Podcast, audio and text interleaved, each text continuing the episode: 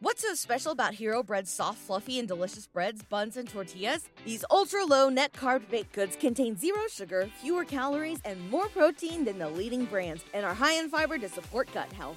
Shop now at hero.co. This episode is brought to you by Harrah's Resort SoCal.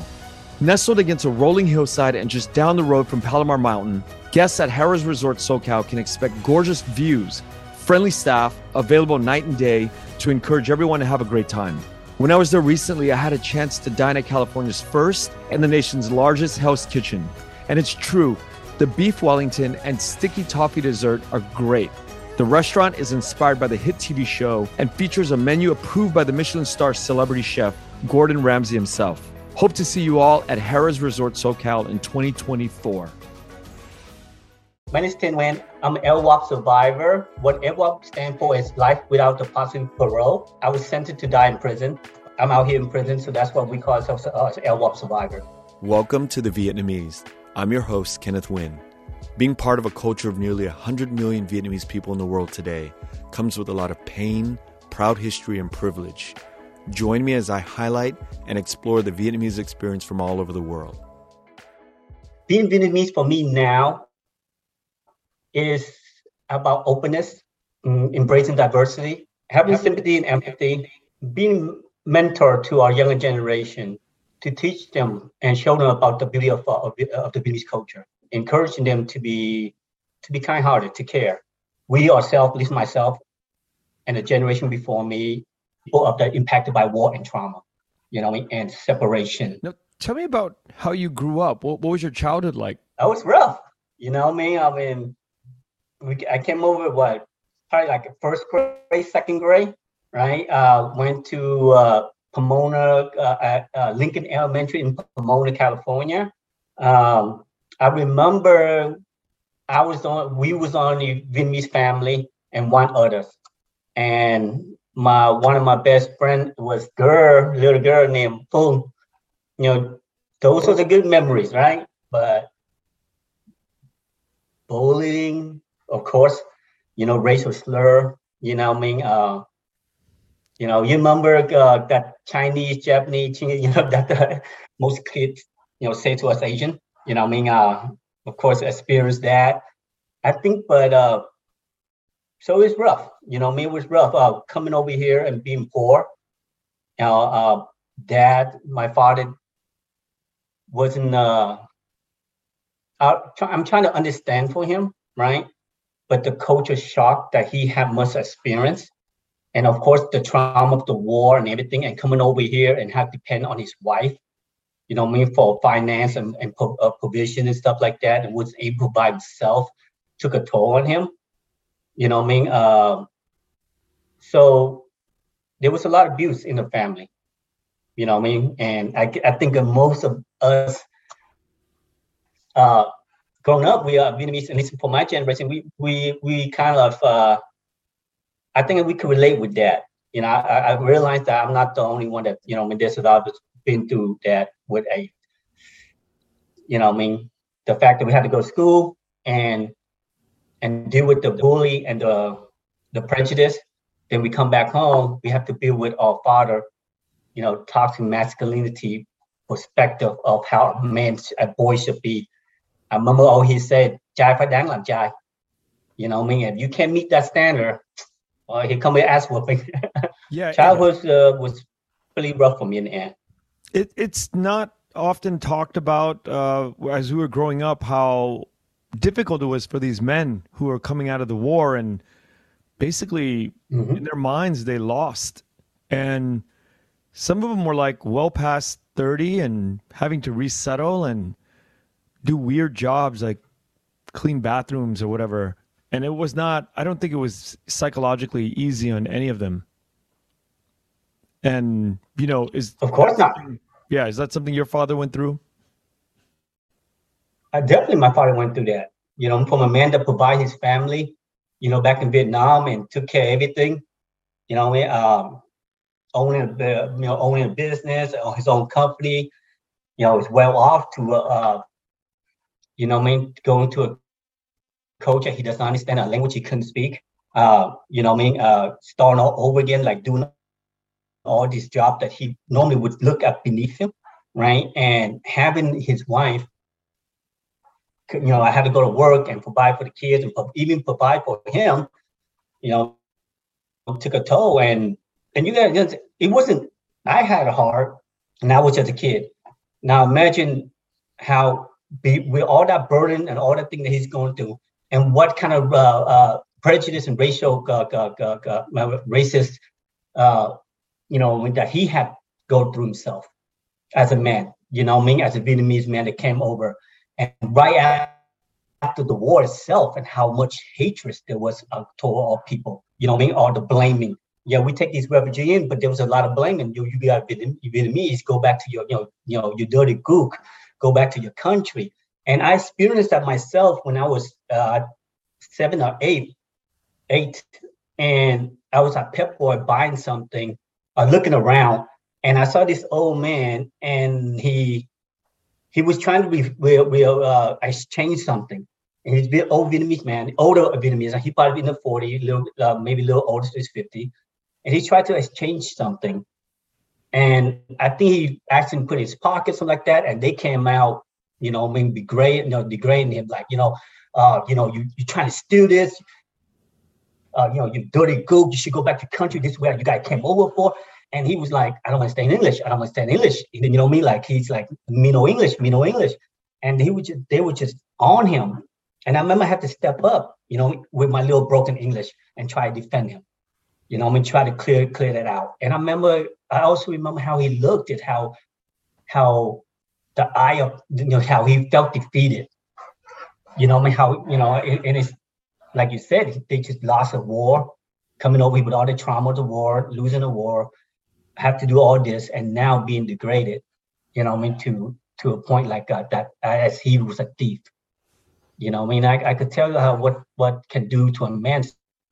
So, you know, in hindsight, now I look back, I can see why my dad was the way he was. You know, I mean, why he was so hard on me, why he was. Uh, yeah.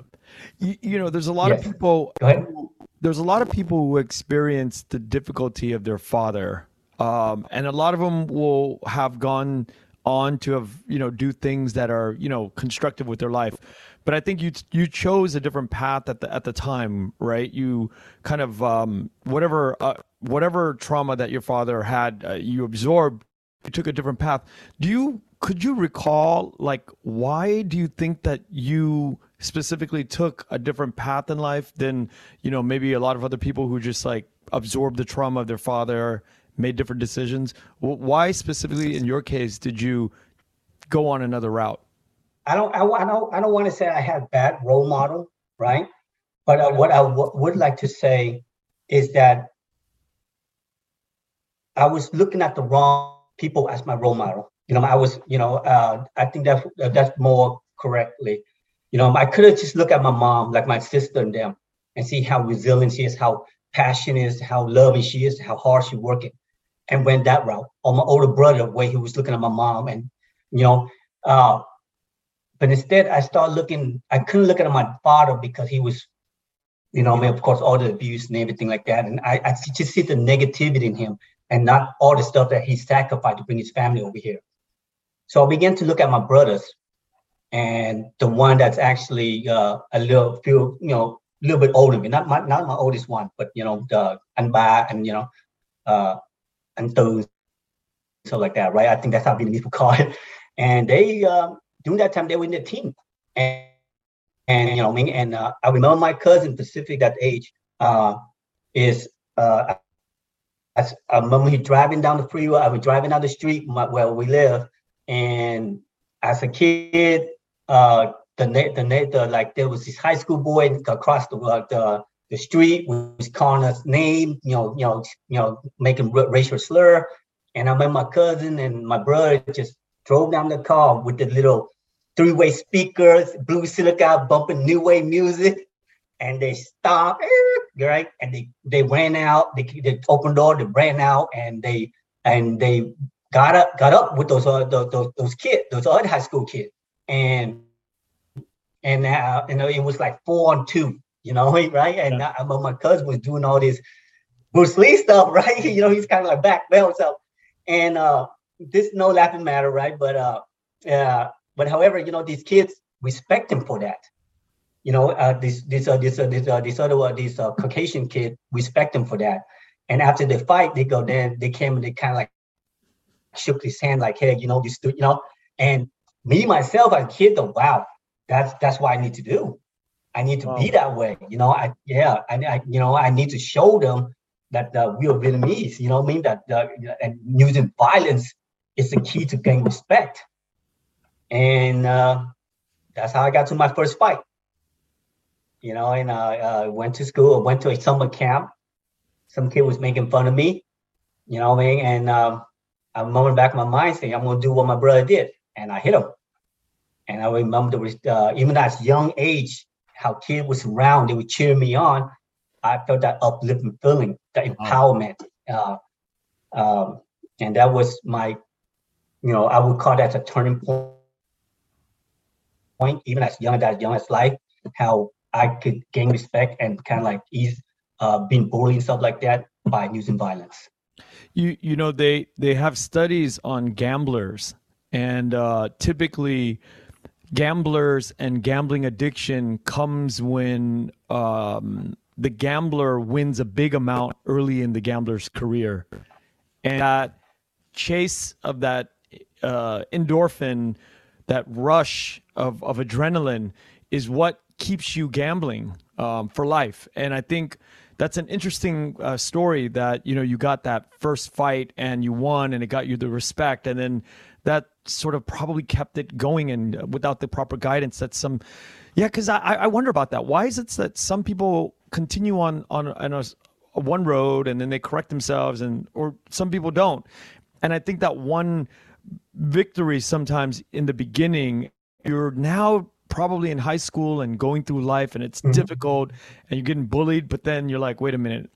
I beat some guy's ass. And that's that's the the answer to to the the problem i also believe that the proper role model you know what i mean? And i was looking i was always looking at my brothers you know what i mean? And, uh, as a proper role model like okay they use violence to gain respect to you know to stop the bullying and gain respect and i did it myself i saw the result of it I felt the result. of It so now, you know, that's reinforcement. These are the guy I'm going to look up to. Yeah. You know what I mean? Instead of turn around and say, you know what, my oldest brother who went to the uh, who went to the Navy and stuff like that, you know what I mean, was a better role model. My mom was a better role model, and even my father, you know, on this stuff that he done his sacrifice was a better role model. But I chose, I chose not to, you know, uh, seek better role models than the the one that actually gave me the most gratification at that moment. Yeah.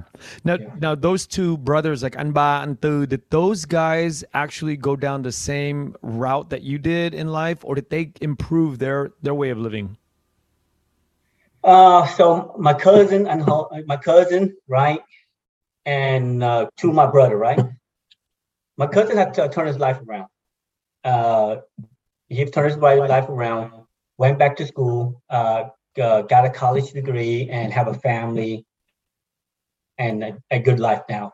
My uh, my brother that's uh, like Anthony, the one that's uh, above a little bit, he also turned his life around, right? And dudes because he have kids and stuff like that, so he turned his life around. But the the one and I would say Anba, I call him I, call him Jung, but actually you know he's kind of like Anba, right? Uh, he he passed away. He passed away. So uh, uh, I think he uh, he passed away before he even changed his life around. You know what I mean? So uh, yeah. Yeah, that, that that's a tragedy. I'm sorry to hear that. Um, and and so when exactly did you start to really get into the gang life? Uh, I went to a Boy Scout, Hung Đạo Sinh, and I it's just funny that my troop, right? I went I wouldn't say all, but the majority became, uh, you know, became thugs, became gang member, and it, it was it's funny story, funny story, right? So we we we you know we try to do what Boy Scouts do, right? You know, go to uh, you know go with our Boy Scout uniform. We we ride a bike to the mall and stuff like that, and you know we try to help people. We try to sell stuff, right?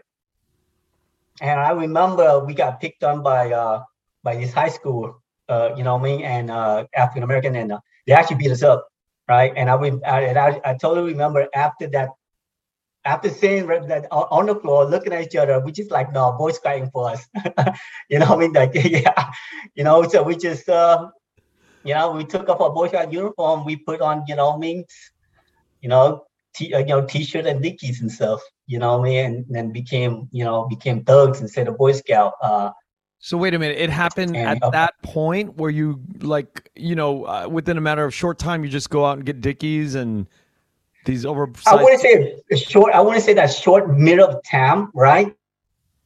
You know what I mean? But that was kind of like the, the straw that broke the camel back. Yeah. Like like we done with the Boy Scout. It's, it's, it's not working for us. You know what I mean? And and and then from there we make the transition.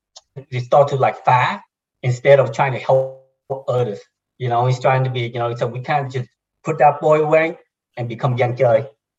Yeah. And we were very young though. So we was like, you know, cắp and you know, not, not ăn but like, you know, guy game and you know, xe and stuff like that, right? Those are the what a junior year, uh, not junior, I mean uh, uh, middle school year. Yeah, about middle school year, that's where that's where you know we start making the transition. You know, I, I so I didn't just like we didn't take our clothes off and just red red Dickies right away. you know what I mean? But that's what the kind of the, the final straw, right? And we make that transition, quit the Boy Scout and start making the transition to uh, you know, become uh young Joy. Oh, we thought ourselves young Joy. Yeah. Right.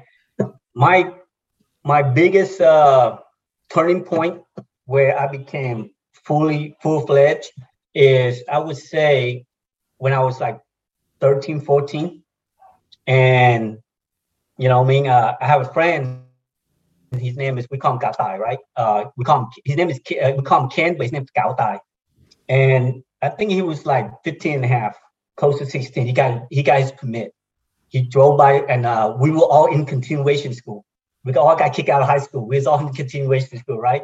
Uh, and he drove by his car and he's like, hey, let's go un cafe, right? And so we go, cool. So we all jumped in, went un, un cafe. But instead, we left Pomona. And I remember this kind of like the first time in a way that uh, I would say that I left Pomona without my parents, you know, stuff like that. you know, uh, or somebody older me. This is a bunch of kids leaving Pomona, right? And we went out to Rosemead. And I remember we went to this one cafe they, they called the V. They called uh, yeah. And you remember back the uh, yeah? I, I, grew up. I grew up in that era, and I went to the V. I went to International. All of that. Yes. Okay. So, so the V, right? Uh, we were sitting right there, and of course, we like 13, 14. You know, I mean, 15. We were young, probably like eight or nine o'clock at night, and my uh and the waiter came out. You know, she, she we ordered co- coffee and stuff like that, and she came over with a glass of milk, and she put it right in the middle of the table, and she go, you know, I mean, uh, I don't know, I don't remember the exact word that the Vietnamese word she used, but to paraphrase what she's saying, to put it or translate what she's saying, to put it like that, you know, I mean, uh, you boy enjoy your milk, kind of like that, you know, drink your milk and go home. And so the oldest one, which I saw Ken, right, the one that drive, he kind of looked at her and go, "What the, what the fuck?" And excuse, me, do you mind if I cuss? No. Do you mind? If I, okay, no. okay, yeah. No, no, so, no. Please, you know, please. he's like, "What the fuck?" And I remember adding, you know, man, get this shit out, bitch, right? You know, and and I and because of that, I remember uh, her boyfriend came over and he was older, probably 18, 19, you know I mean? And he came over and and my uh my friend Ken pick up the pick up a chair. And he pulled out a gun and he shot her. Then he turned around, he shot at he shot at me and my other two friends that was on the other side. Everything happened quick. I was on the I, I was on the ground and and I remember uh, they all ran and everybody ran out.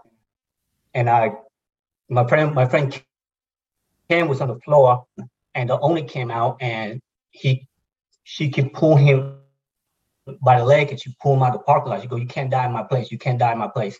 And I remember telling her like, "Stop, stop, stop." You know, I mean, like he's he's hurt, he's hurt. And when we was in the parking lot, I remember holding him and I remember his lip was purple and you better could hear his breath. And so so he died me. I never forgave the owner. I never forgave that waitress. I never forget the guy, those guy that could have just took us out of the parking lot and spanked us. That's how young we was. They could just took us out of the parking lot and just bend us, each one is over and spank us. We were kids. But they chose to kill us. Did did that guy ever go to jail? They never caught the guy. I remember saying to myself, I'll never get caught slipping. That I was always gonna make the first move. That I was always gonna be strapped. So I from then on, that was all my my mentality.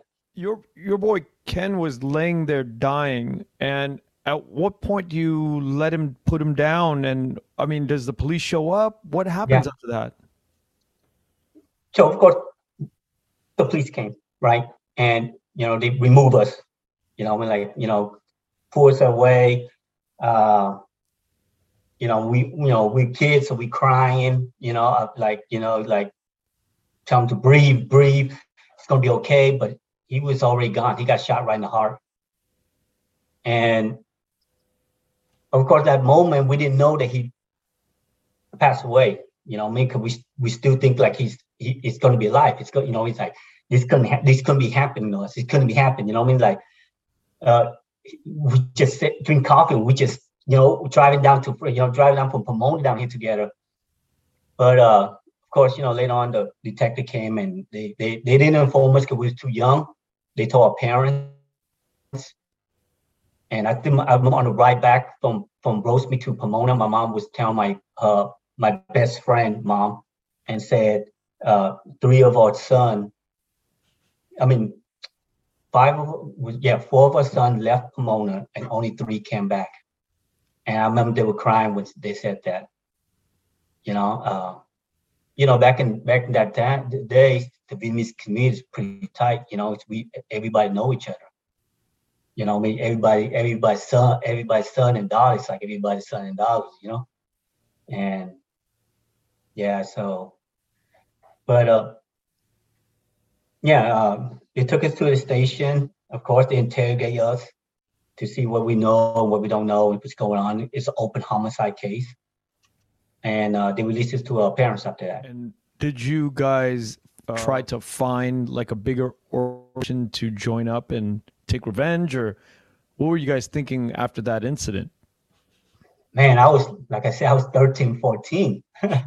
you know, I mean, uh, well, you know, there's, you know, I mean, um, from my understanding, right, the older guy from Pomona, you know, of course, they went and look, you know, I mean, because uh, no matter what, you know, Ken was their little brother, you know, I mean, and I don't know the result of that, but as for myself, you know, I mean, um, I uh, I began to use harder drugs.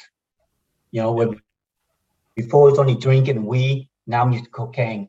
You know what I mean? Uh, you know, um, I started using cocaine more often. Uh, my I became more violent. You know, became more violent, and such a young age, I couldn't get a gun, so I get a knife. You know, but eventually I worked my way up to getting a gun and strap myself, and and then from there and me and my boys that want to survive, we got together and we, uh, you know, started our own gang. You know, we was a bunch of little kid pure thugs, right? And like you said, we did join with a bigger gang, which uh, with the we, we- did how to say associate ourselves with a big gang, which is the V boy that time, Mhm. right? Uh, uh, the V actually, it's not the V boy, but the V, because uh, a lot of our brothers from the V. So we call ourselves Viennese gangster right? And we are Pomona B-boy, right? So we kind of like uh, uh, use them as an umbrella for protection. Our generation uh, during that time, right, uh, was very, I would say, you know, I mean, I, I, I believe was very violent. Very. You know, what I mean, and I remember reading some uh, a text uh, somewhere in the textbook, right? Uh, reading something about every every gener- every immigrant that come over, right, from the Irish to the Italians, you know, what I mean, and you know, what I mean, uh, they stated that they would a generation will go through a, uh, of their gen- one generation will go through a uh, age of, of violence and crime before yeah. they assimilate uh, out of it and go, uh, you know, and, and becoming uh, assimilate to society and become legit, right? And I, I this morning, my belief, I'm not saying, I think that that was our generation. Yeah. It was that that gap. Because you look at now, you know, I mean, there, there's there's not much Vietnamese gang. You know, I mean, there's not much Vietnamese violence like the way it was in the '90s. You know, what I mean, uh, so so uh, that's I, I just believe that we, we was within our it was just happened to be our generation that we became so at least guys like I, mean, I won't say we right but guys like myself was really active in uh, you know I mean in that yeah in that in that what destructive uh, war mm. yeah. so accurate with that first generation um, coming over to the United States. Tại tiếng Việt mình kêu là bắc cần á. You know you don't need you don't cùi không không sợ lỡ điếc không sợ súng right? We're not afraid or you know that generation of men we're not afraid of I, what's the worst that can happen to you at this point you there's so much pain from inside your family and many times a lot of the kids came as uh, refugee kids without their mom and dad mm-hmm. and cousins who came without their mom and dad and that they could have easily gone down that route as well and uh, you know it's lonely and painful to to kind of experience life in in America as a teenage boy in the 80s and, and 90s and as a Vietnamese American. Once uh, you got sort of like your own crew together, graduated, it gravitated to much bigger uh, organizations um, like the Black Dragon, right? Um, you talk about yeah. a little bit about your experience from you know going from minor leagues to major leagues? To during that time, right? Especially in San Gabriel Valley, you know what I mean? And there was there was two different kind of form of gang. Remember, you, you got the street gangs, right? Then you got your organized crime, uh, you know, uh, gang, and the Black Dragon and the most of the uh, the gang in L.A. right in Los Angeles was more organized crime, right from uh, from the Wah Ching Black Dragon, you know, I mean, uh, bamboo, red door, you know. Uh, but this wave, but this wave of, of, of street gangs, like, you know, I mean, like, uh, you know, like the B, Santa Boys, you know, I mean, uh, the Nick family, you know, I mean, uh, uh, Natoma Boy, right? Uh, Nip 14. So 14, it's, yeah. a, it's a whole dip, different elements of, uh, of gang that I think the, um, uh, the organized crime, the organized uh, gang wasn't equipped to uh, to deal with, and they started recruiting. And this, like I said, this is only my opinion from hindsight looking back, right? They start recruiting, and with me, uh, by that time, I was already been in the juvenile detention, come in and out. You know, I mean, looking, you know, with my, like I said, my Ben Davis, my Dickies, my Nike Cortez, my shaved head, right? White T-shirt, like the whole nine yards what a street gang gangbanger should look like. Uh, and and the, the Black Dragon they recruited me. Know, they recruited me. Uh, you know, knowing uh, knew who, who who I was, who you know who I am, you know, who I was, right? And so what I have done in the street and stuff like that. They they recruited me, and that time I would always have like a little crew already. So to them, that's just a plus. Like they recruited me, therefore I already have another crew. So they have, they just have another uh, collective uh, guys that's actually working for them now. It's like you are the head of your little thing, and then they recruit you. And do you have to sit and talk to your little homies, be like, "Yo, hey, we just got recruited the Black Dragon," or is just absorbed in and everybody just plays absorb by in? You know, use absorb in. Like I wouldn't think I, I don't want I don't want because I'm always been this way that I never consider myself ahead of my crew. Anything? Yeah. You know, like I, I never put myself in that position, but I, I would say that within my, my crew, I have influence. You know what I mean? So uh, pretty much, uh, yeah. So uh, with that, like once they recruited me, they pretty much recruited my crew. But are you still friends with many of the kids that you grew up at the time? I'm still friends with uh, at least at least few of them. You know, wow. yeah, I'm still a friend with few of them. Uh, you know, I mean, I um, you know, I I got the guys that still to this day, you know, uh, active. you know, I try to uh, you know, kind of reinforce, you know, to, like talk to them about, you know, means like is this lifestyle game. Oh, let them know, you know, I mean, like, but to them, they were so ingrained to that belief, that lifestyle. Excuse me, that I understand that they just it's difficult to get out, you know, and so, but that's that don't deter me of of continue to support them. Like, hey, you can do it, you know, me and and by seeing me myself, you know, by I'm hoping that by seeing me uh, have made that transition, have done what done, and know who I was before and who I am today, that they know they, they believe in themselves, that they can to make that transition and get out the game. Yeah. You know, I I would love to uh, get into the you know the action that landed you in prison and all that, but I I do want to get more into the actual transition inside of prison. But I, do, would you like to share, uh, like how you got there, uh, what landed you there, or would you like to, to sort of skim over that? I mean, we know you did life and life without parole, but you know, going through that whole process of of getting convicted and everything, and what led up to that, uh, is that something you're open to share? Yeah, I believe, you know, being uh, I believe sharing my truth. This, you know, I mean, I believe not uh, taking accountability and responsibility for what I have done. I believe in the truth. I believe in accountability and responsibility. And if you can speak it, then mm, you know, I mean, at least for myself, if I can speak my truth, if you know, I mean, then I'm not really taking accountable for what I've done. You know, I mean, I I was not a good man.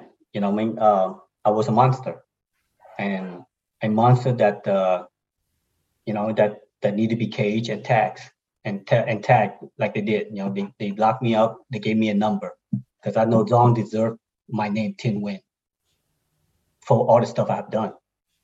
Um, so during the time, during that time, I uh, because of my greed and my pride, um, I took uh, I went rob him. Uh, I went to rob Mrs. Stanko Volkovic. Uh, he was a jeweler, and we we plotted to rob him. His uh, and during the robbery, he he did what every man would have done, or anyone done, is protect his property. And doing that, uh, doing that that robbery as he was protecting his property, I shot and killed a man. I shot and killed Mr. Stanko Volkovic. I took I took away I took away his life.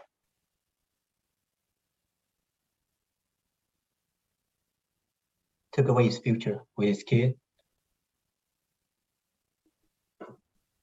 I took away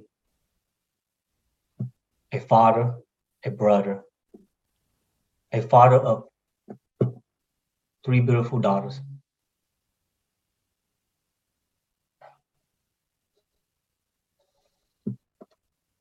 There's no way I could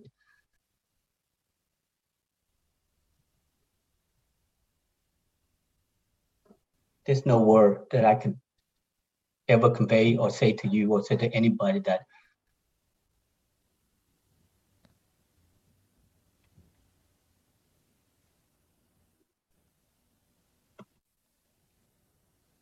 my remorse for what I've done.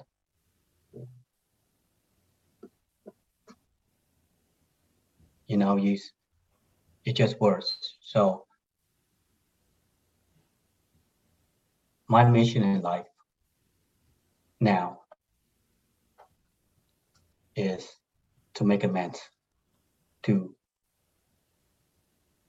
do what I need to do to serve my community and hope that one day when I see Mrs. Stanko Volkovic in heaven, or wherever, wherever that be, that that he may forgive me for what I've done.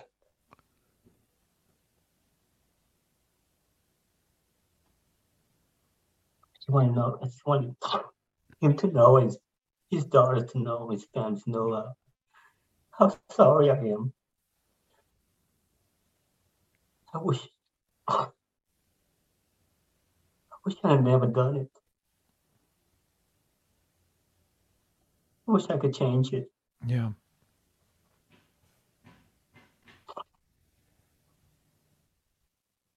Sometimes a part of me just just want to go back to prison and just finish my life without sentence. So that's how I landed in prison uh, with a sentence of life without the possibility of parole. When when the judge handed you that conviction, did you process that information the same way that you did today, which is the No. remorse, the the sorrow? No. No, How no, did I was process it at the time? at that time. At, at that time, I was still, I was still Tin Hắc Long. You know what I mean? Uh, what it means is Tin BD, Tin Black Dragon, right? I was still Tin Hắc Long, so my mentality was all about my gang. You know what I mean? And how I got it. It was more than all about the gang. It was more all about me. You know what I mean? That I was Tin Hắc Long, and I'm to You know I mean? That this all I'm gonna keep to that code. You know I mean? Like you're gonna ride or you're gonna die. And and in the in the Vietnamese, it was like neither you're gonna gonna be six, you know, not Vietnamese, but neither be be Joe, right? Or Lisa Porsche. so one way then and that was our mentality back then. That was my mentality back then. So I didn't have that remorse. I didn't have that regret. You know what I mean? I I carry myself as is like, okay, I'm doing life. This is what I expected. You know what I mean? I was either gonna be buried, I was either gonna drive a Porsche, or I was, he was gonna be in prison. And so I'm in prison and I embraced it.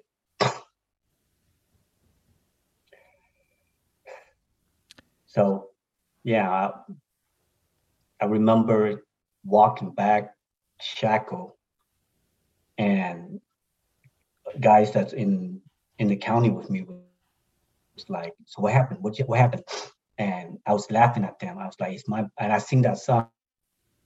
It's my birthday, and I cry if I want to, and I start laughing. I Damn. mean? Because I didn't care. I didn't. You know, I uh, I have no empathy, no sympathy for anybody that at that moment in life. How, how do you think you developed the sympathy and the empathy after those years? I think maturity, a big part of it.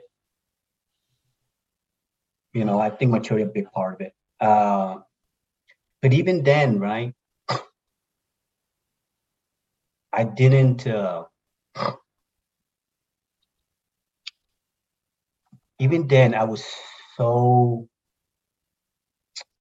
ingrained into the belief that I had, I had of, of representing the Vietnamese you know, I mean, because that's what prison about. When you get to prison, you are divided by four race. You know, I mean, you got the black, uh, the African American, the Hispanic, the white, and the Asian, and the others. because others. Now, each race, sorry, each each race within them have their own uh, division. You know, the blacks got the Bloods, the Crips, Bay Area, you know, Hoover, uh, stuff like that. Uh, the Hispanic, you got your, you know, I mean, your of course your Southern Hispanic, Northern Hispanic, the Bulldogs, the Paisano. So the whites got their regular word, the Asian brother, the, you know, the you know the the biker, then you got your you know uh, uh, skinhead and your Aryan brotherhood and stuff like that. So with the Asian, you got your a divide between nation. You got your Samoan, your Filipino, your Asian, I mean your Chinese, I mean your Cambodians, Laos, and uh, your Vietnamese. And of course, during that time, the Vietnamese always the biggest car. Mm. During the 90s and during that time, we always have a big car. And even with that, you know, I mean, I once you into that kind of environment, I I I was full fledged into yeah. representing the Vietnamese car. You know what I mean? And and that was my whole mentality. That's what I believed it in and ingrained in.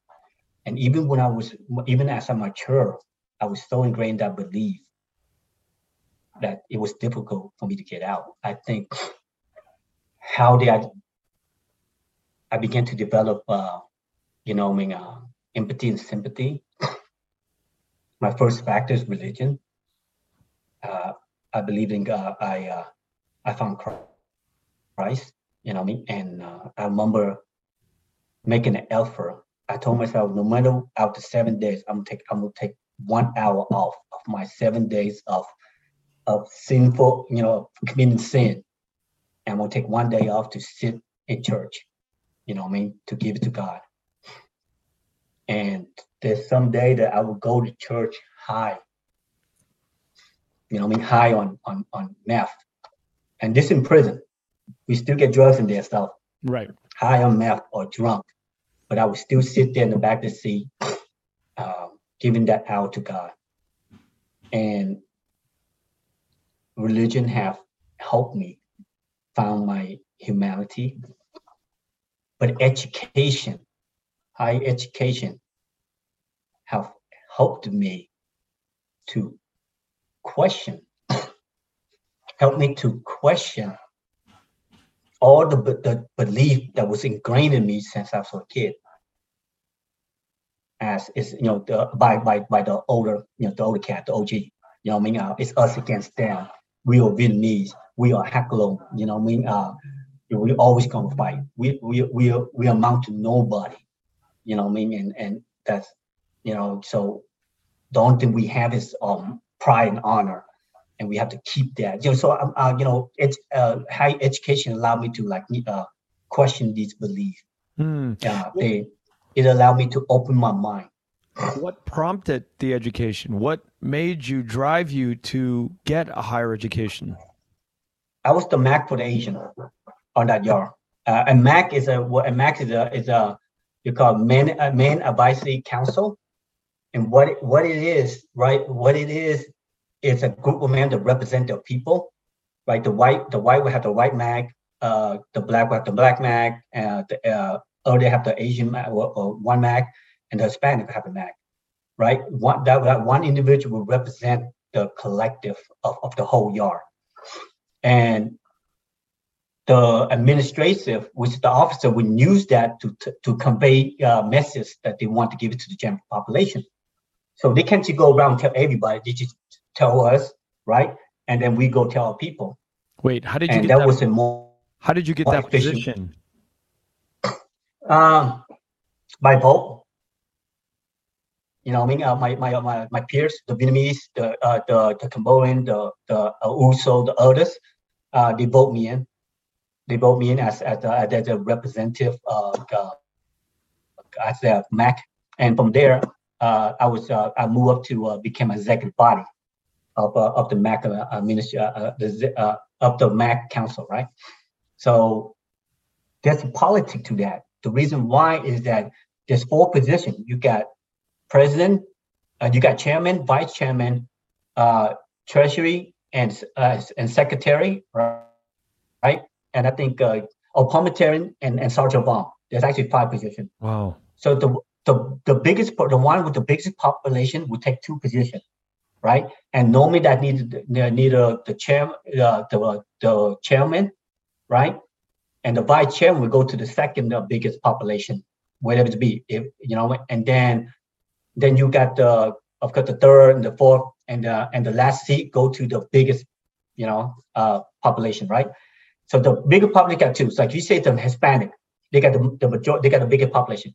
They will have the chairman and one the lower seat, right? The blacks will have the the the, the African men will have the vice chairman. The white will have uh, the parliamentarian, and the Asian will have uh, uh, sergeant of arm, right? So that's that's how we divide up so that everybody be represented to uh, of their own race at the wardens meeting, you know, uh, at the wardens meeting or at the captain meeting. So you know, th- there's no race will be left out. So I was in the executive body, right, and I was a sergeant of arms. And I I walked in and um, this guy, his name, uh, I don't want to name him, right? I'm going to call his nickname, okay? Uh, his name is Horst. He a former Aryan Brotherhood, uh, you know, he's he's former AB, and he was studying a textbook. And I came in, I walked in, I go, hey, you know, what what you doing? And he looked at me and he go, oh, this is not for you. I like, it's not for me. Exactly right. He go, mm-hmm. yeah, it's not for you. You know, and I go, what you mean by that? And he go, and he go, exactly what I mean, Tin.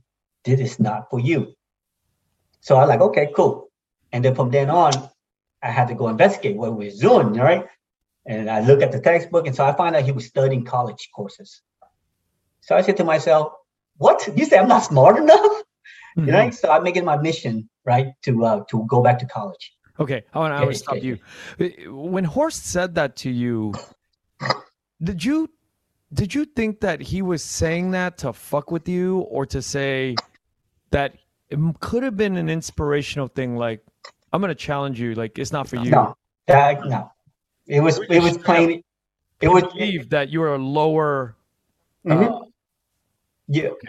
we also you know like you you are not you don't have the qualification right the education or the intelligence you know to uh to do this you know I mean to do this, right? It's, it's just not for you. And that was a message I clearly got. Because you remember, the way back then, racial line was clearly divided. It was really clearly divided. And so, so, so as, as an AB, he probably thought he was really superior, and he probably thought, "I'm here to understand most, this." Yeah. Most definitely. Yeah. The man I know today, right? the man I know today is totally not the man that I first met. He inclusive, you know, I mean, he's educated. He he fight for uh, he fight for uh, uh, for the minority. He, he fight what he believe. He fight that yeah. He fight for his peers. Fight for the minority. He, you know, he's he's to me. I he's uh, when I looked at him, he I would I, I would say that he's one of my mentors. You know what I mean? And this, all this mm-hmm. happened in 2004. Okay. Right. And the man I know today is a totally different person. Is he still in? No. He he's out. I met him again last week. Yeah. Oh my god. Yeah, and we just gave each other a big old hug, and and, and we like. That was the first time you met again outside. Since since he got out. First time since you are. Since he got out. out. Yeah, so we both got out and uh, we just laugh and we're like, "Remember Dan?" I go, "Yeah, I remember Dan." yeah.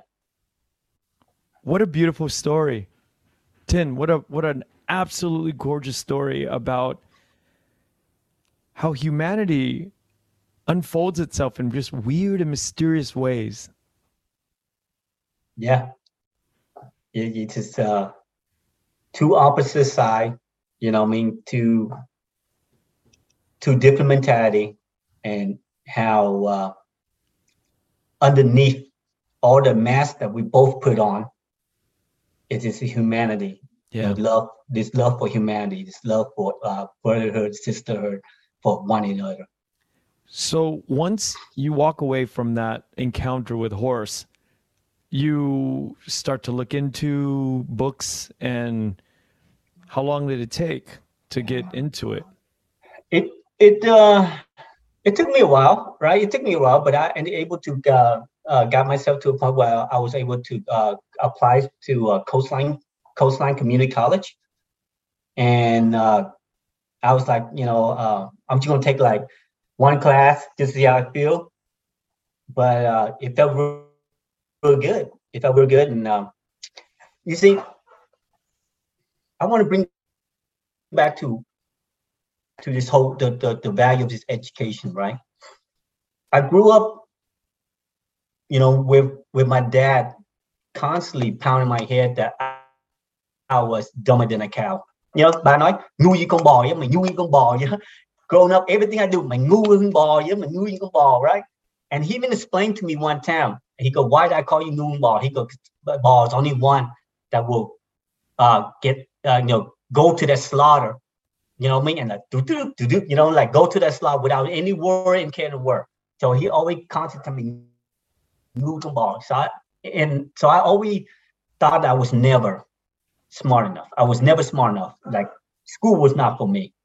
You know what I mean? You know, let's let's go with my hand, right? And so for me to like find like, you know, embrace that, like, you know, I'm gonna do this it was a huge thing. Like, don't scare. You know, I was like, like so insecure about you know, like what if I fail? What if that was right? You know, I mean that I am stupid, this is not for me, and stuff like that.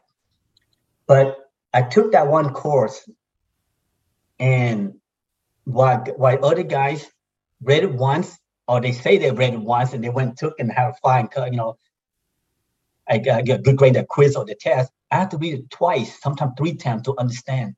Mm. But I got it through. And by the end of the semester, I had an A on it. And I never looked back. Yeah. I never that, looked back then.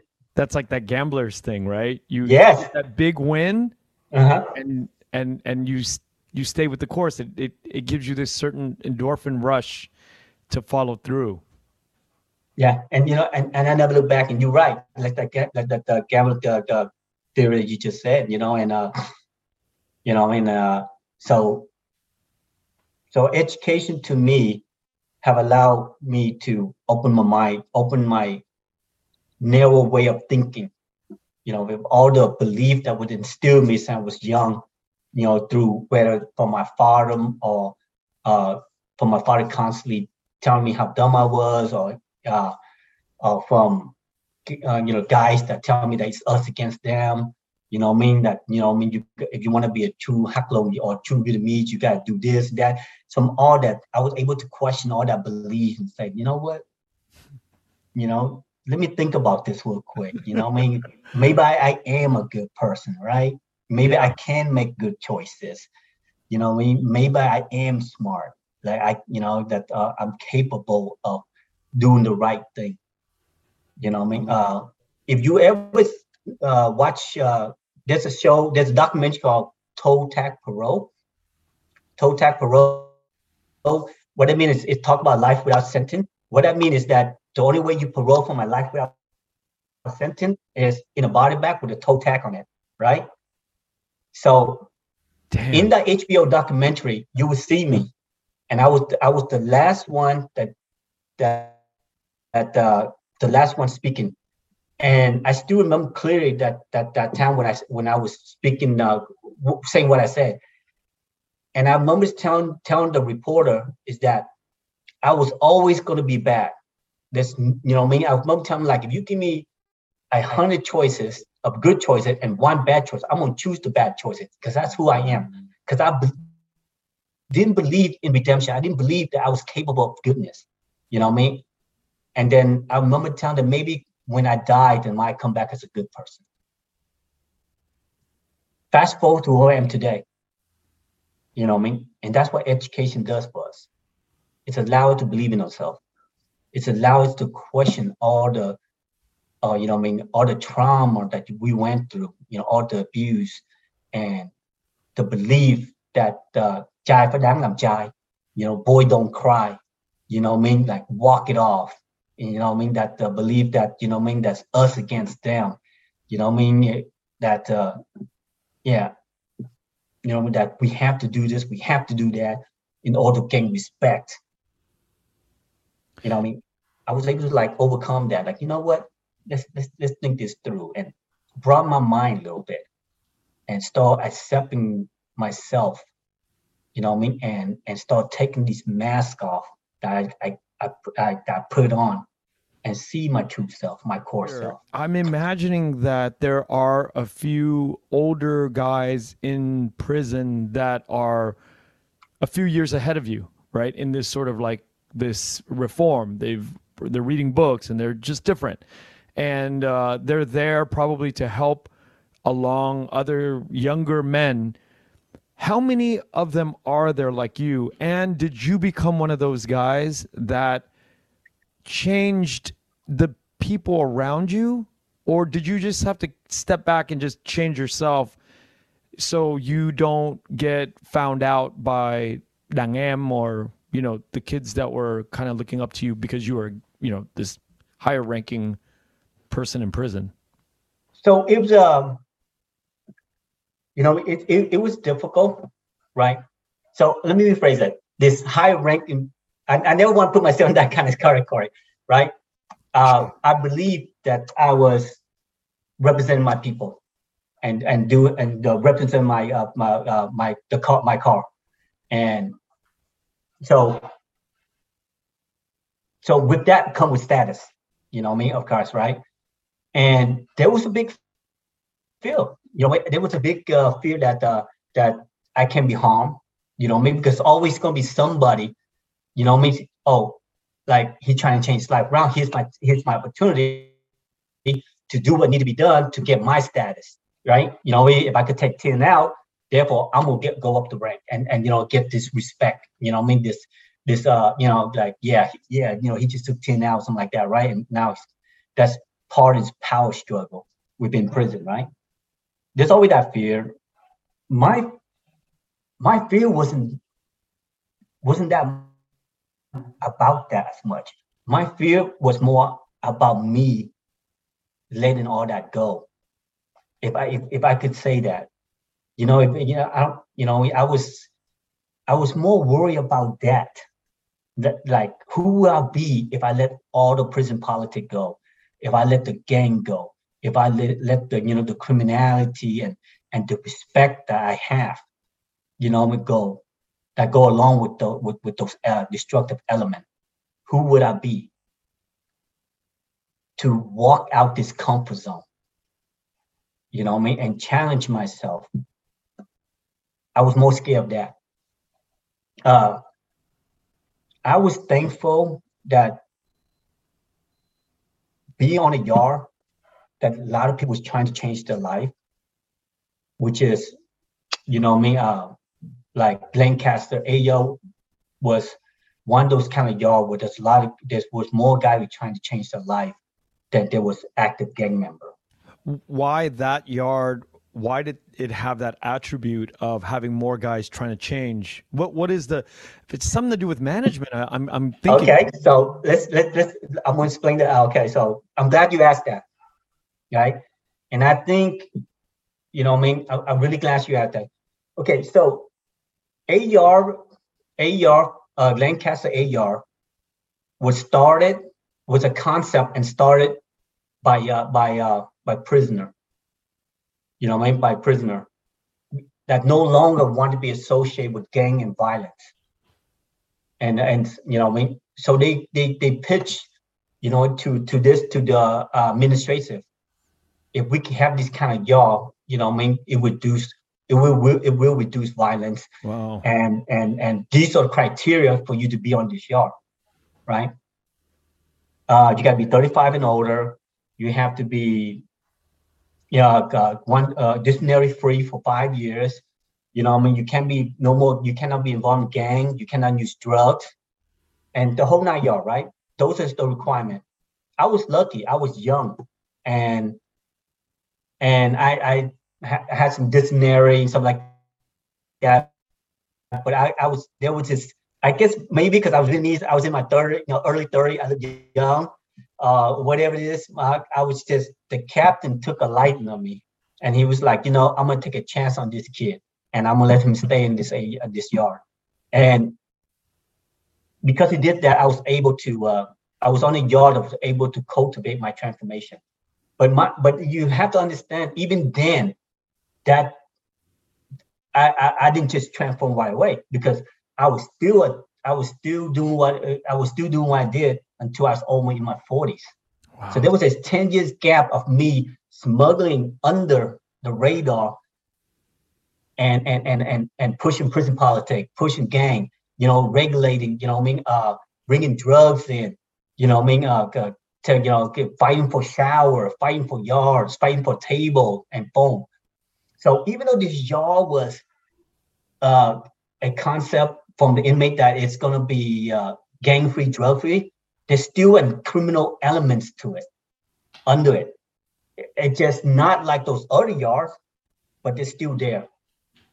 So, but that being said, because there are people or guys, men that is already working on the transformation that been down for 25 years and so, they were able to mentor me and nudge me on the road mm-hmm. like Tin, you got potential. And you know, this only could not come from the, the Vietnamese or the Asian guard. I mean, this came from the uh, you know, from the whites, the the the brothers, you know, I mean, like Spain, you know, guys, the older guy would come up and go, you know, like, hey, you know, I know we're not the same race and stuff like that, but hey, you got potential, Tin. You got potential. And so I was able to uh, you know, as they nudged me along that line, I slowly, uh, how I say, follow the chain that mm-hmm. all hold me back from gang, drugs, you know, criminality, anger, fear. I, you know, I slowly find all those change out and broke free of it. Which, uh, mm-hmm. and, and I'm, I'm so grateful that you did.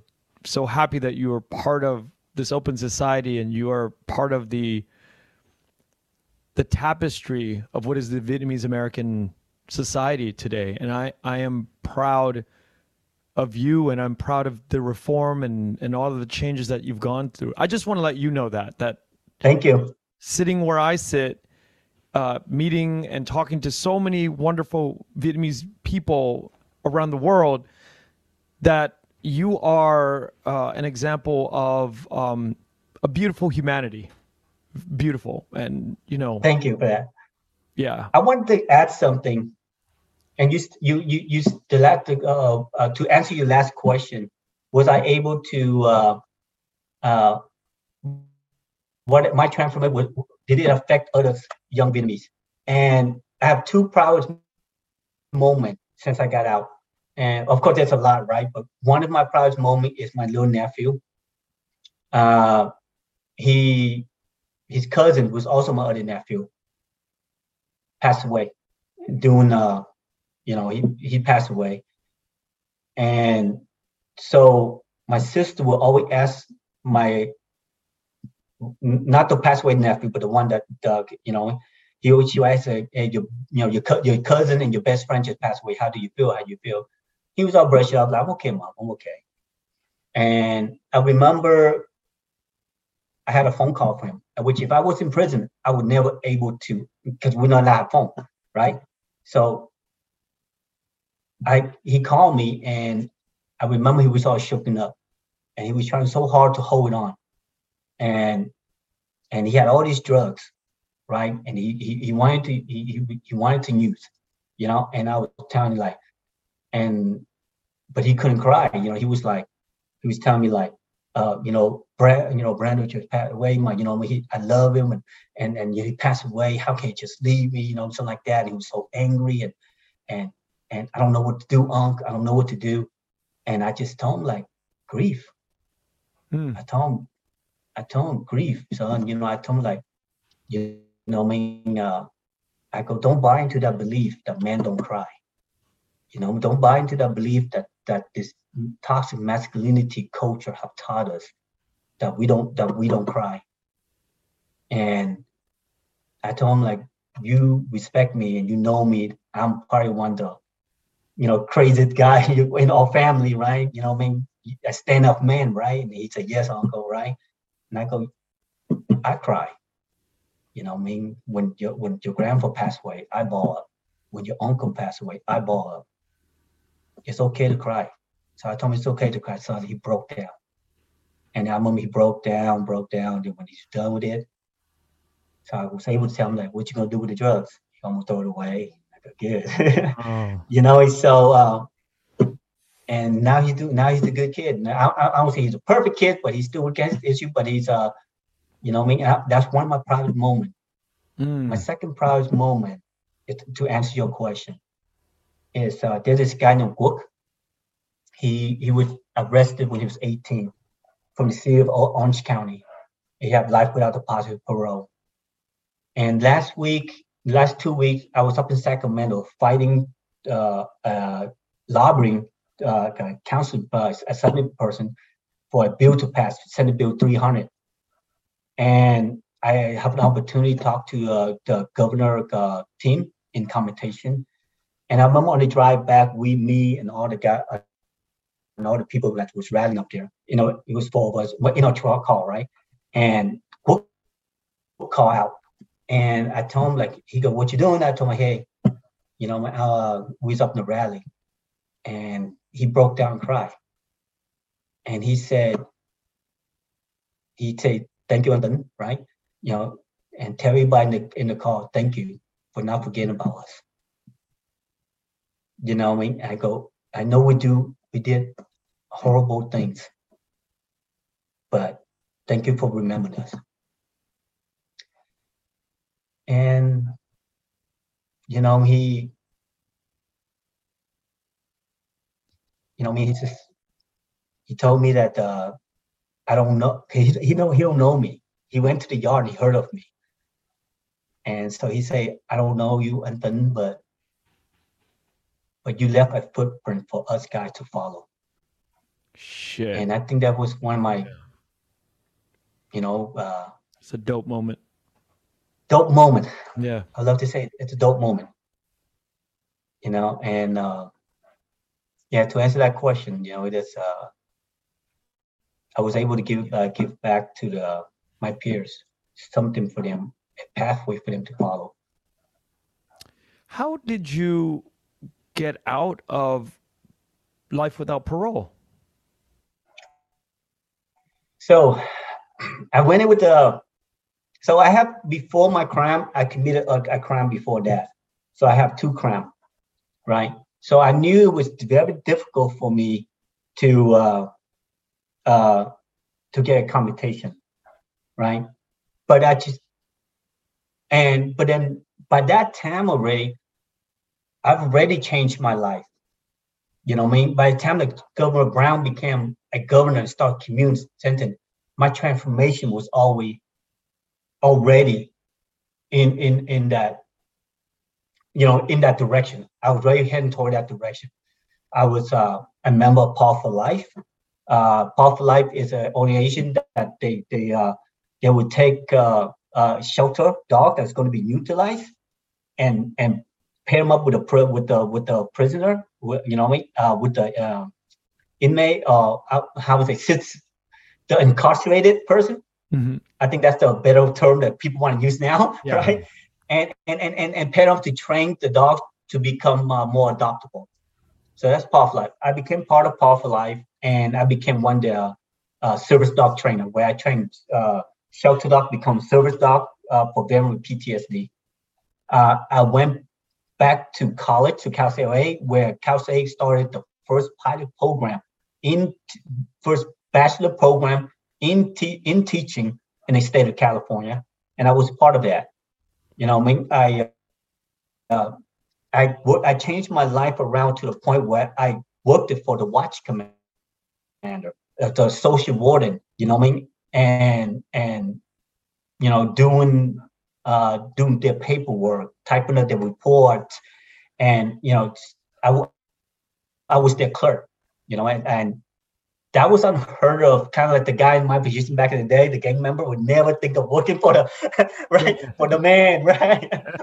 but you know, here I am, right? And uh, and I think uh, that all that trigger uh, a recognition that uh, that uh, that I was uh, you know that I was no longer the man I was, and so the warden herself initiated. She uh, we was at one of the Paws for Life graduation where we passed our service dog on to the veteran PTSD, and she walked up to go, she go, uh, Win, have you filed your commutation? And I go, what for? Right? And I go, I got two cram. It, you know, it, it gonna go to the, uh, the, yeah, it's gonna go to the inbound, it's going to Capitol Supreme Court before even go to the governor. And she just like, no, she go, she looked at me, she go, just filed. So I go, cool. If the warden say filed, you know, it just throw a Hail Mary. So I, I my commutation. And with that triggering event of, you know, she wrote me a, a a, a recommendation letter. The social warden wrote me a recommendation letter, captain, lieutenant, you know, officer, uh, you know, I mean, uh, staff, professor, you know, I mean, all these people support me, uh, uh, start writing recommendation letter for my commutation. And I realized, you know, doing those time of transformation, working for this officer, is that they are too humans. like Yeah. us, Yeah. You know what I mean? And that we maybe have different philosophy in life, different thinking, or stuff like that. But you know, what I mean, they uh you know, we we can be friends. And I think a lot of those officer and lieutenants and even warden became really good friend of mine, supporter. One of the social warden went to my graduation when I graduated Cal State LA. You know, I mean, she's my mentor. You know, she's my friends. You know, so uh, yeah, she was at this graduation uh, when I graduated like a year ago. You know, God, so it's uh, incredible. Tin, it's incredible. Uh, before I get to sort of how did your family feel when you got the word and all that, what about the family, the three sisters that were on the outside? Did they, was there any sort of pushback or did they get the news? I mean, how did that all like go down? So at the parole hearing, you know, I mean, uh, Mr. Duncan the big family show up, and I remember I wasn't supposed to look at them. They were supposed to sit behind me. And I remember, as soon as I hear their voice, I couldn't stop crying. And I came this close of pulling my parole. You know, uh, my attorney, he was, I think, from his experience of going, you know, represent a lot of pro uh, uh, go, uh, I mean, defendant at the parole hearing. And I think he could, I think he felt that, and he, I remember he grabbed my knees, right? He, I grabbed my knees to give me a shake, like, you know, I mean, don't do it, you know, just hold on to see what happened. Wait, wait, wait. You you were gonna you're breaking down to cry, and I was gonna pull my parole. oh, you wait. You why would you why why would you do that? This, there's a big part of me that don't think I deserve to be here. Got it. Got it. So he's saying what you're saying is the lawyer has experienced that a lot of parolees do that. They they pull their own paroles. I don't know he have experience. I just know that I, I'm, I'm I'm assuming that he he have that he was into intuitive to that because at that moment he he grabbed my uh my foot on my knee, right, and give it a squeeze, and and mind you, okay, because during that moment when he did that, right, the family member did ask me. They go, if you really are remorse, Tin, if you really are remorse what you've done, pull your parole. And he t- they tell they go, then come back in three years, and we will support you for your for your parole. And I was going, and I came. I was gonna pull it. I, I, came real close. I, when he said that, I was going, I'm gonna pull it.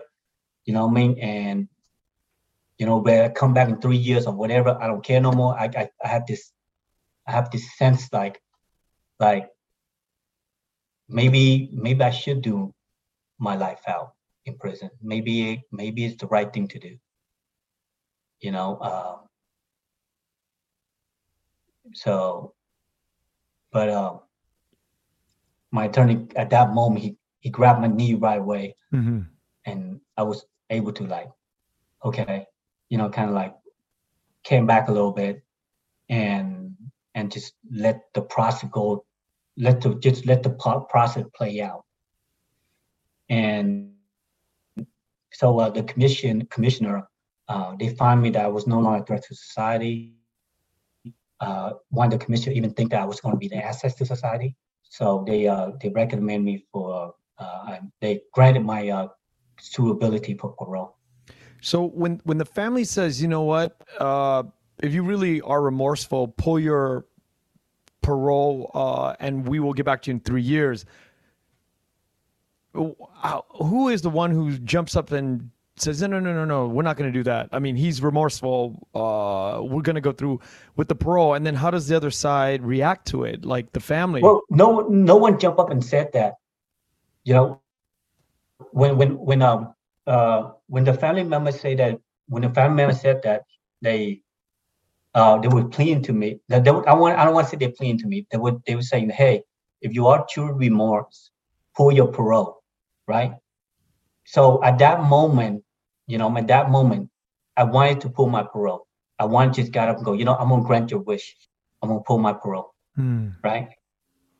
My my attorney was the one that I think he recognized and he grabbed my leg to to calm me down, to kind of stop me before I even make that Because all I have to do is get up and go, you know what, uh, Commissioner, uh, I'm gonna pull my parole, right?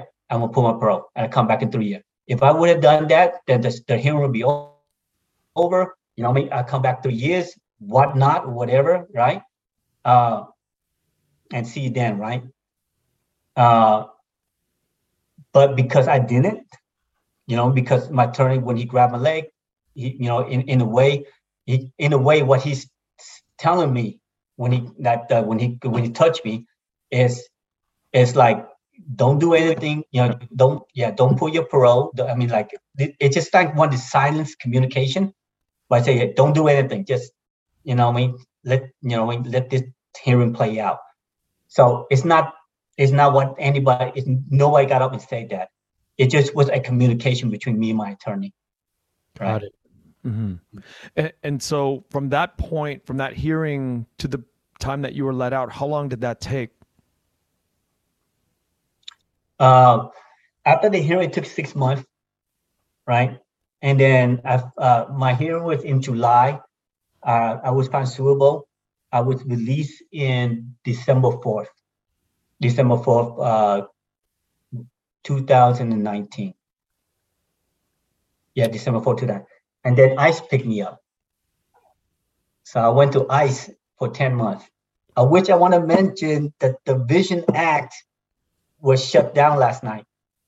Part of the Vision Act is prote- it's protected guys that come, the guys and men and women that's coming out from prison that have a uh, that have a uh, uh, ICE hold, right?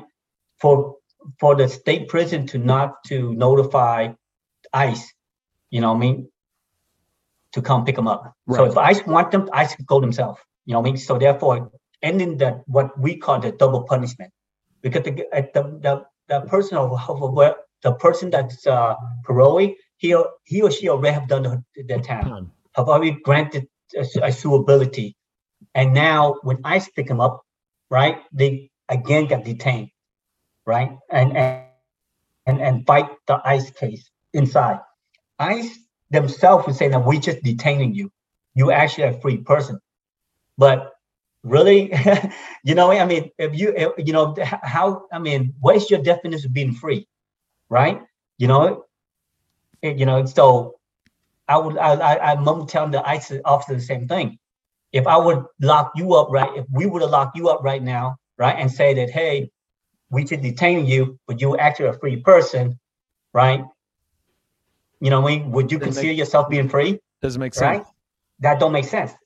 So the Vision Act, the Vision Act is about ending that double punishment. Right. The the threat of you being deported hasn't gone away, right? It's is it still lingering? It's still lingering. It's still lingering over my head. It will always linger in my head until I until I get a pardon. Uh, I am currently trying to get a working on my application for getting a pardon. I'm trying to get support of uh, the community and uh, and uh, organizational that hoping supporting for my pardon. Excuse me. So hopefully that you know I mean that the, the governor will pardon me, and once I get pardoned, then I'm able to file my green card again.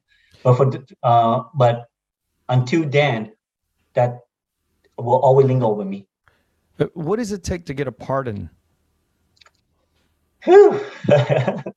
uh, I don't know. You know, this this is, you know it's it's it's, it's like take getting the commutation. This is uh this is my new uh I think new challenge in life. You know, I mean, this is what I have to do, and uh, I don't I don't know what the governor office is looking for to pardon people, uh, but rehabilitating transformation is a huge thing, and I'm gonna continue to do that.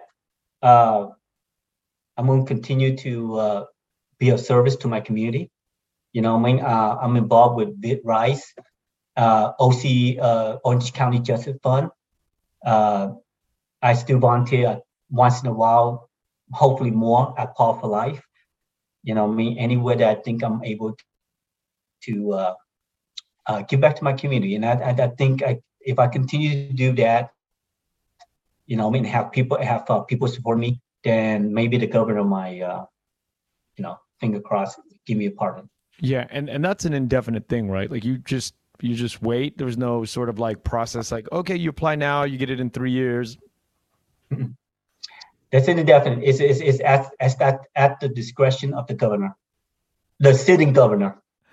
I do have a, a lot of appreciation for uh, anyone who is open to share their stories publicly the way you've I, done. And I can't help but keep thinking about the three daughters that was, you know, that that's left behind. And I'm sure that your remorse and, and everything that you feel um, goes out to, you know, the sympathy, the empathy goes out to these daughters. Uh, was there any sort of reaction after they found out that you were like living outside now? Um, I was in the tank. I was in the tank when when when uh, when they was informed I was uh, suitable parole. So I, I, I that must be. I know it's devastating for them, and I don't know how and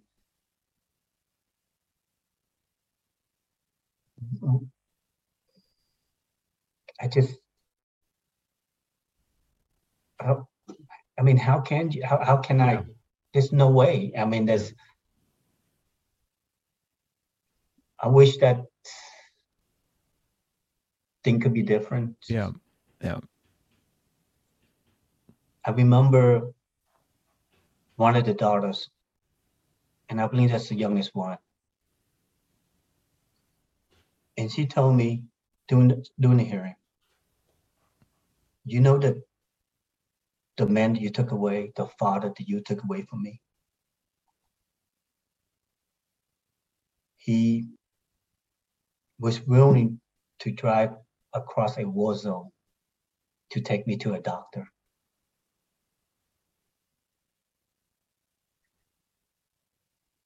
That's what you took away from me, Tin.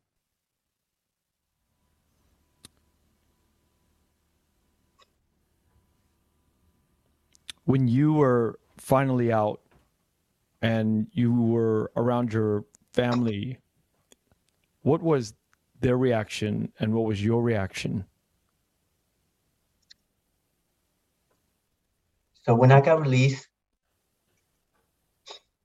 you know, after 23 years, is I mean, uh, I was ecstatic. Um,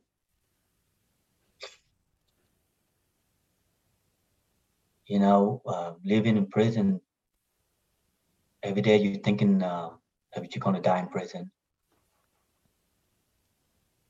And part of you was, I'm not to lie, say that, you know, that uh, that there's no part of me wish to go home, but you know, in, uh, but part of me did wanted to like just do all my time and accept my life without with the possible parole. And but I always always have that little hope. Like maybe maybe one day I could go home. Maybe somehow somewhat, you know, maybe I could uh, be forgiving and and maybe one day I could forgive myself.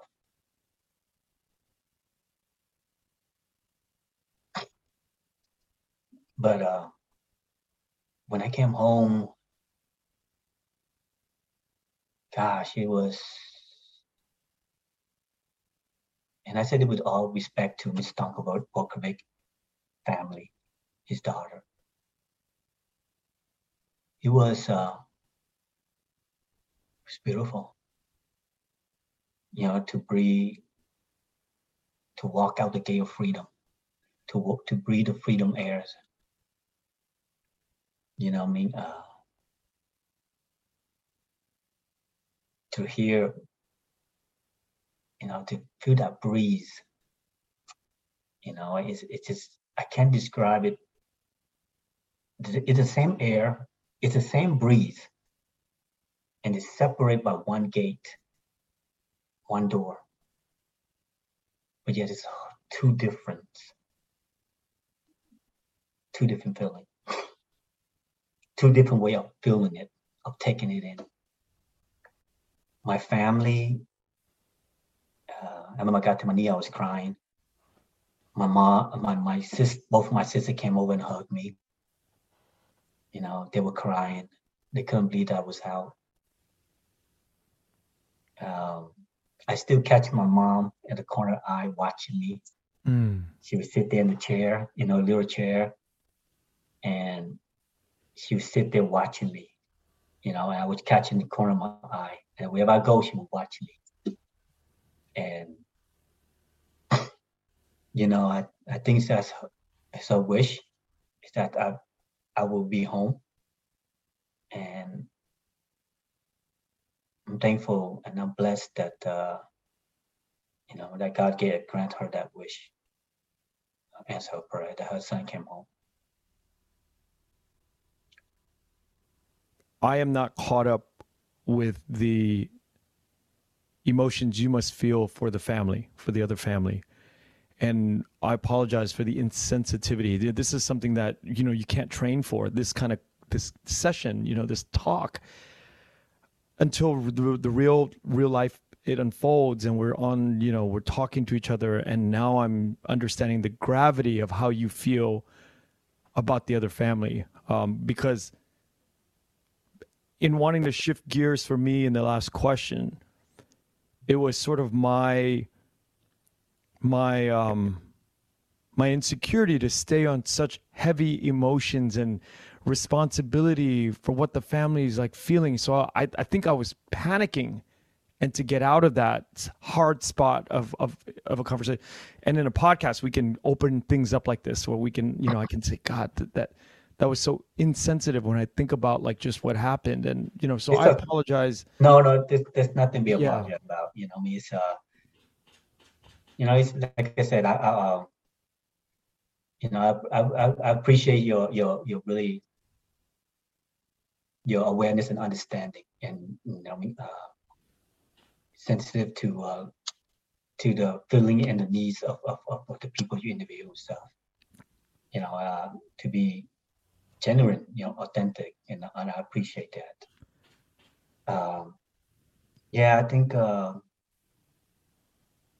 i think and i want to thank you even this conversation we have right now is making me realize there's a lot of things that I need, I still need to process. You know, uh, I realized that I still have not forgiven myself. Yeah. And I think that's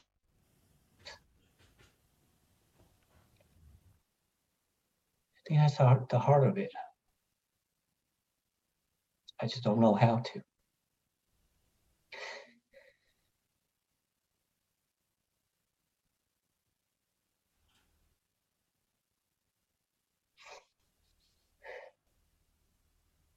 You know how how am I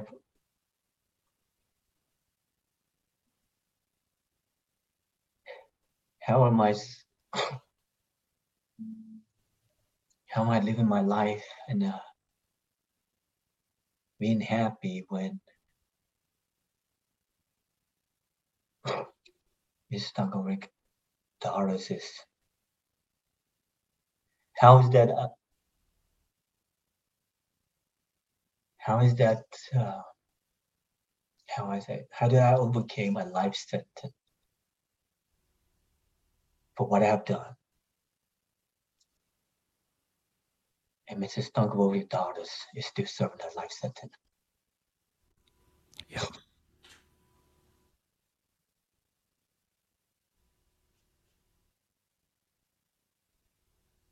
I, I still don't know how to.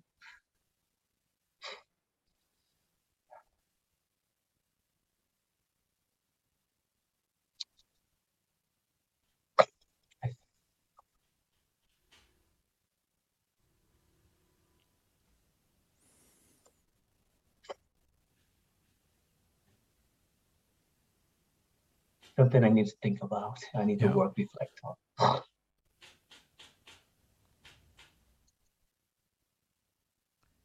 I apologize. I make you feel uncomfortable. No, no, no, no, no. This is um you know, I, I think about that question, um the answer that you gave your nephew about grieving and about um it's okay to cry and it's okay to grieve. And I think when I think about um the reaction that you've just had in the last few minutes about like how do you forgive yourself, I think it's almost I don't know if it's okay to even say or think like it's okay not to forgive yourself. Right?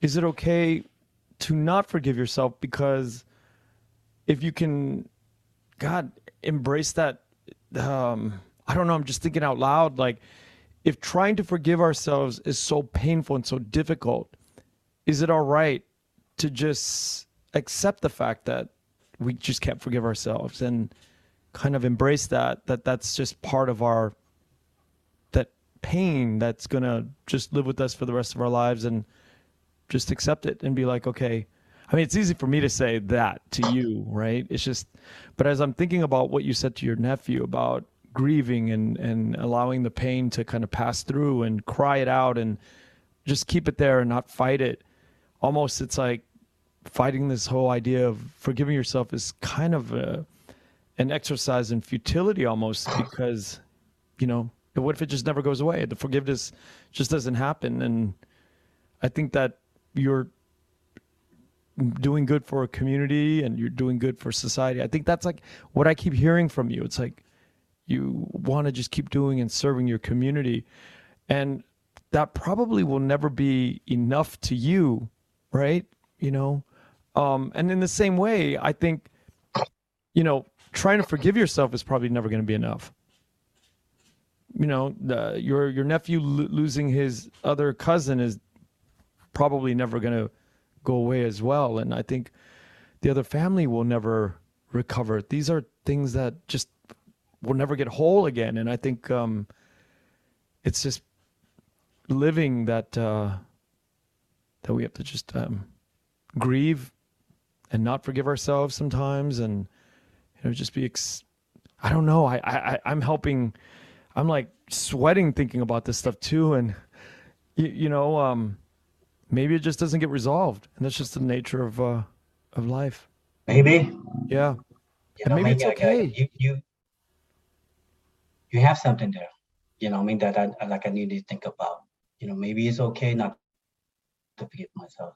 You know, Yeah. uh, yeah just trust the process. yeah trust the process and if you don't forgive yourself maybe good things come and get you motivated you know encouraged to do other things as a result of that kind of like that that pain and that thorn that you know i think because fighting it is almost like fighting something so unnatural Mhm. that uh you know uh, the healing process just might be to accept it and damn like i can't forgive myself but i'll just go do more good things for society and i think that that will never for it's not equal to forgiving yourself, but I don't know. I'm I'm sitting here processing it with you, and I, I can relate how damn difficult that that that might be.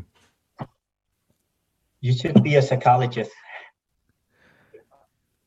Thank you, thank Yeah. you. Um, and you know, yeah, thank you. I uh, I do want to get to something that is related to this forgiveness, and we talked about it on our previous call and and getting to know each other. Is this idea of a future uh, to start a family? Like, how does that sort of work in your mind? And you know, I asked your permission if we can talk about it. So here we are. Uh, I would like to know, you know, um, what what are the challenges of that? I mean, for obvious reasons, there's many challenges, but things that you shared with me were not as obvious as to somebody on the outside like me. Uh, to look, okay, of course, I'm gonna you know reiterate what I shared with you, right? I think for myself, I can't speak for everyone else that came out. Um, for myself, the challenges is uh, you know how they say when you get locked up, your mentality, everything stop at that age, right? And I think same thing with the relationship. You know, I mean, uh, our, our experience, my experience in relationship stopped when I got locked up. So now coming out, meeting a meeting somebody in their forties, right? While their relationship have matured or their experience in relationship have matured uh, through you know through the year of experience and stuff like that, relation they come in and out. My still haven't. I still have that twenty year old you know, mentality how relationship be. And for me to catch to catch up, uh, there's a gap there. So the only way to uh, make something work, you know, I mean, uh, my partner had to be understanding, right? Or I have to find a way. To, you know, I have definitely have to try to catch up. You know what I mean? And that's that's that's the I think uh, to find a partner to do so understanding, right? That his his the, the, the way I was processing relationship still in my twenties, was immature, to be understanding about that, to be patient with me, and with me allow myself uh, with me, you know, me trying to speed the process of of of uh, develop maturing my uh, relationship, uh, my my view of relationship. So uh, that's a difficult part. And do you have Uh, to seek like professional help to understand how to get out of that? I have not uh, got, got seek professional help in that perspective. hmm I have uh, seek professional help in dealing with uh, uh, my depression. You know, what I mean, uh, that may that I would say the relationship play a part, right, of of my depression, but it wasn't the it was an object that triggered it. My my my uh, uh my my trauma that triggered my depression. And i think there's a lot of other element that was thrown on me such as changing my identity from one person to another you know what i mean from uh uh from who i was in prison and who i am t- out here you know the the fact there's a lot of things that's difficult for most of us that come out that we call ourselves post uh, incarcerated uh, depression or trauma is that there's a, a lot of us um, that also costs us to go back to our old way. Yeah. It's the change of identity. You know, when if we was somebody there, we we we know what we are about. You know, what I mean, life was so simple. It was so easy. We got complacent, right?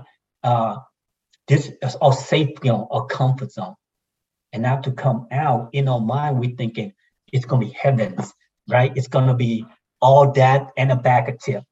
And then when you come out, life hits you. You know, when life hits you, you know, you gotta pay bill now. You gotta do this, you gotta do that, and you're not equipped to it. You know, what I mean, it's it uh, you're out of your comfort zone. So there's a lot of us.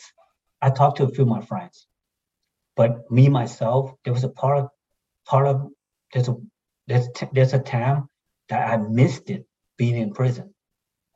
I missed it being in prison.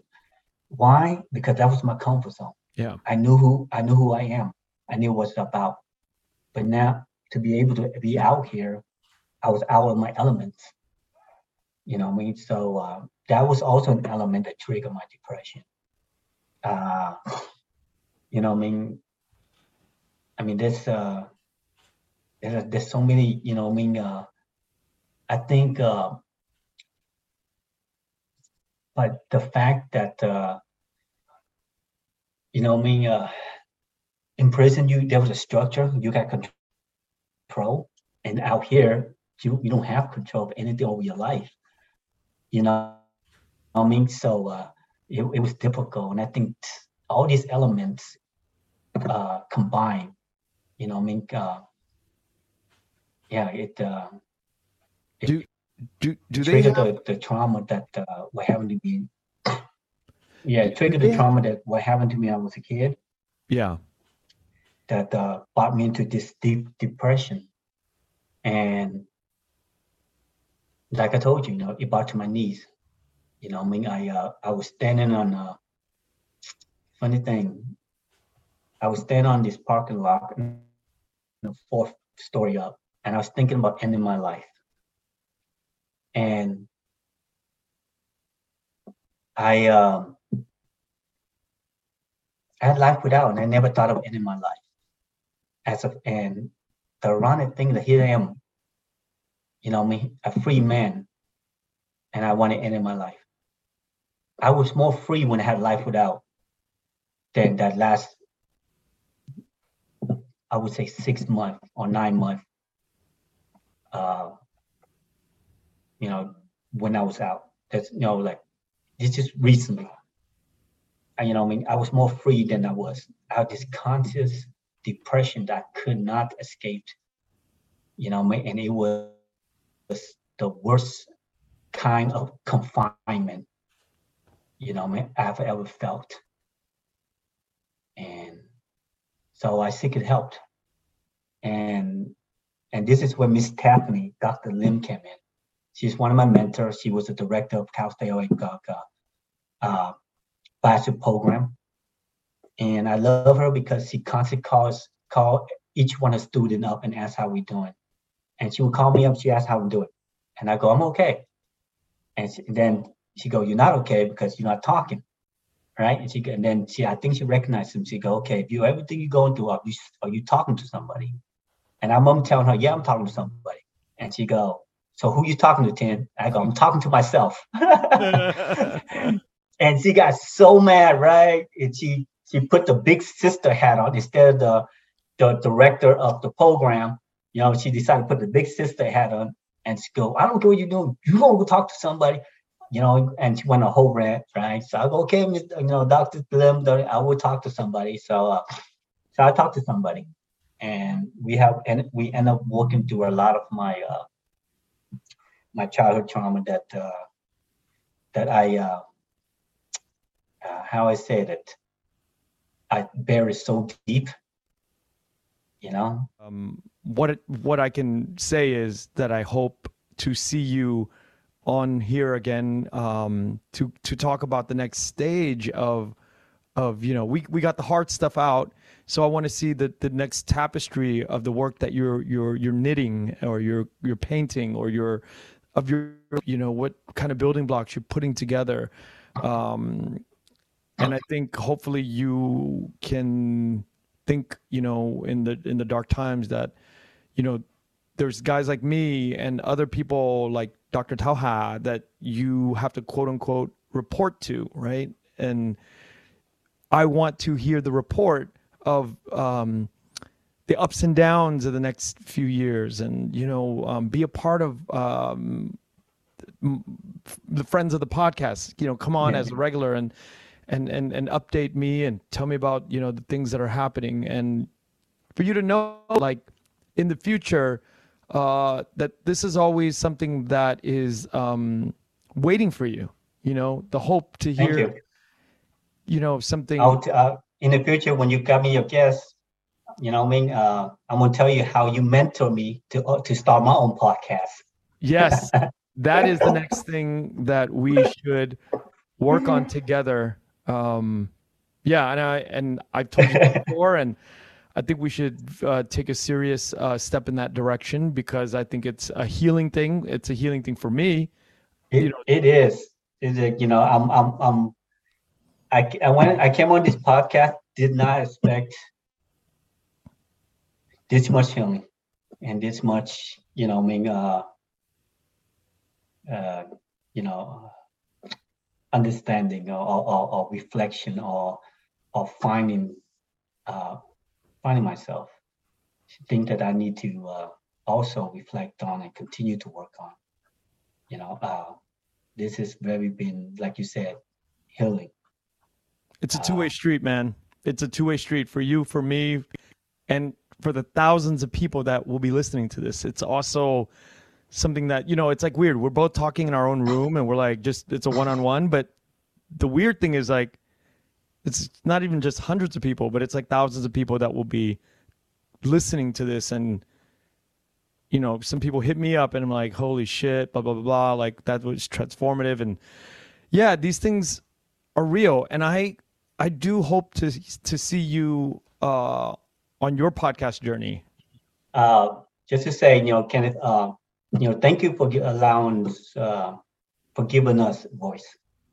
You know, I mean, uh, you know, I mean, for giving our community voice, you know, from uh, Dr. Ha to all those others, countless, uh, you know, others that, that you uh, was, uh, you know, uh, you know, was on your podcast that you allowed to share their story, they're allowed to give their voice and their share story.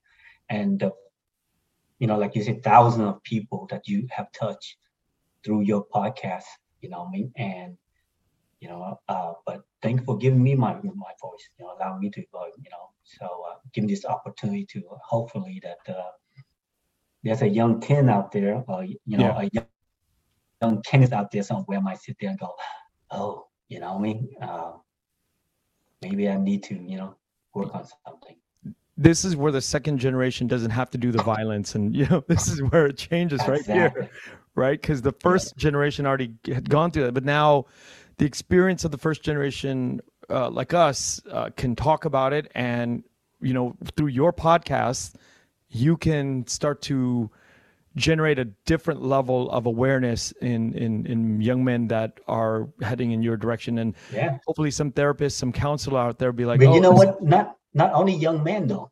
You know me right? Young man young woman young you know you know me. So uh, and i think uh, what you're doing right now is is, is, is, is pretty much the same thing. You know, you you you allow you allow our younger generation, whether it be men or young men or young women or you know whatever they choose to be, you know, I mean? This this you know this uh, this healing process. You know, I mean, um, you know, I mean, so you know, on their behalf, I thank you. You know, I, I mean, appreciate uh, you doing uh, what you're doing is uh, is, is yeah, it's, it's, it's a great thing. That's I think that's something I could the right word for it. You know. Thank you for the kind mm-hmm. words, Tin. Yeah. Okay. Uh, thank you so much for coming on today. Uh, like I said, I do hope to see you back very soon, and I hope to be one of the guests that come onto your podcast eventually. Thank you. bye, Kenneth. Bye bye. Thank you for listening to the Vietnamese with Kenneth Nguyen. The Vietnamese is produced by Brittany Tran. Special thanks to Jane Nguyen, Catherine Nguyen, Tina Pham, Sydney Jamie, and Christo Trin. Please find us on Instagram, Facebook, and TikTok at the Vietnamese Podcast. You can also find us on YouTube where you can subscribe, like, and comment. Please rate and give us a review wherever you find our podcast. Thanks again for listening.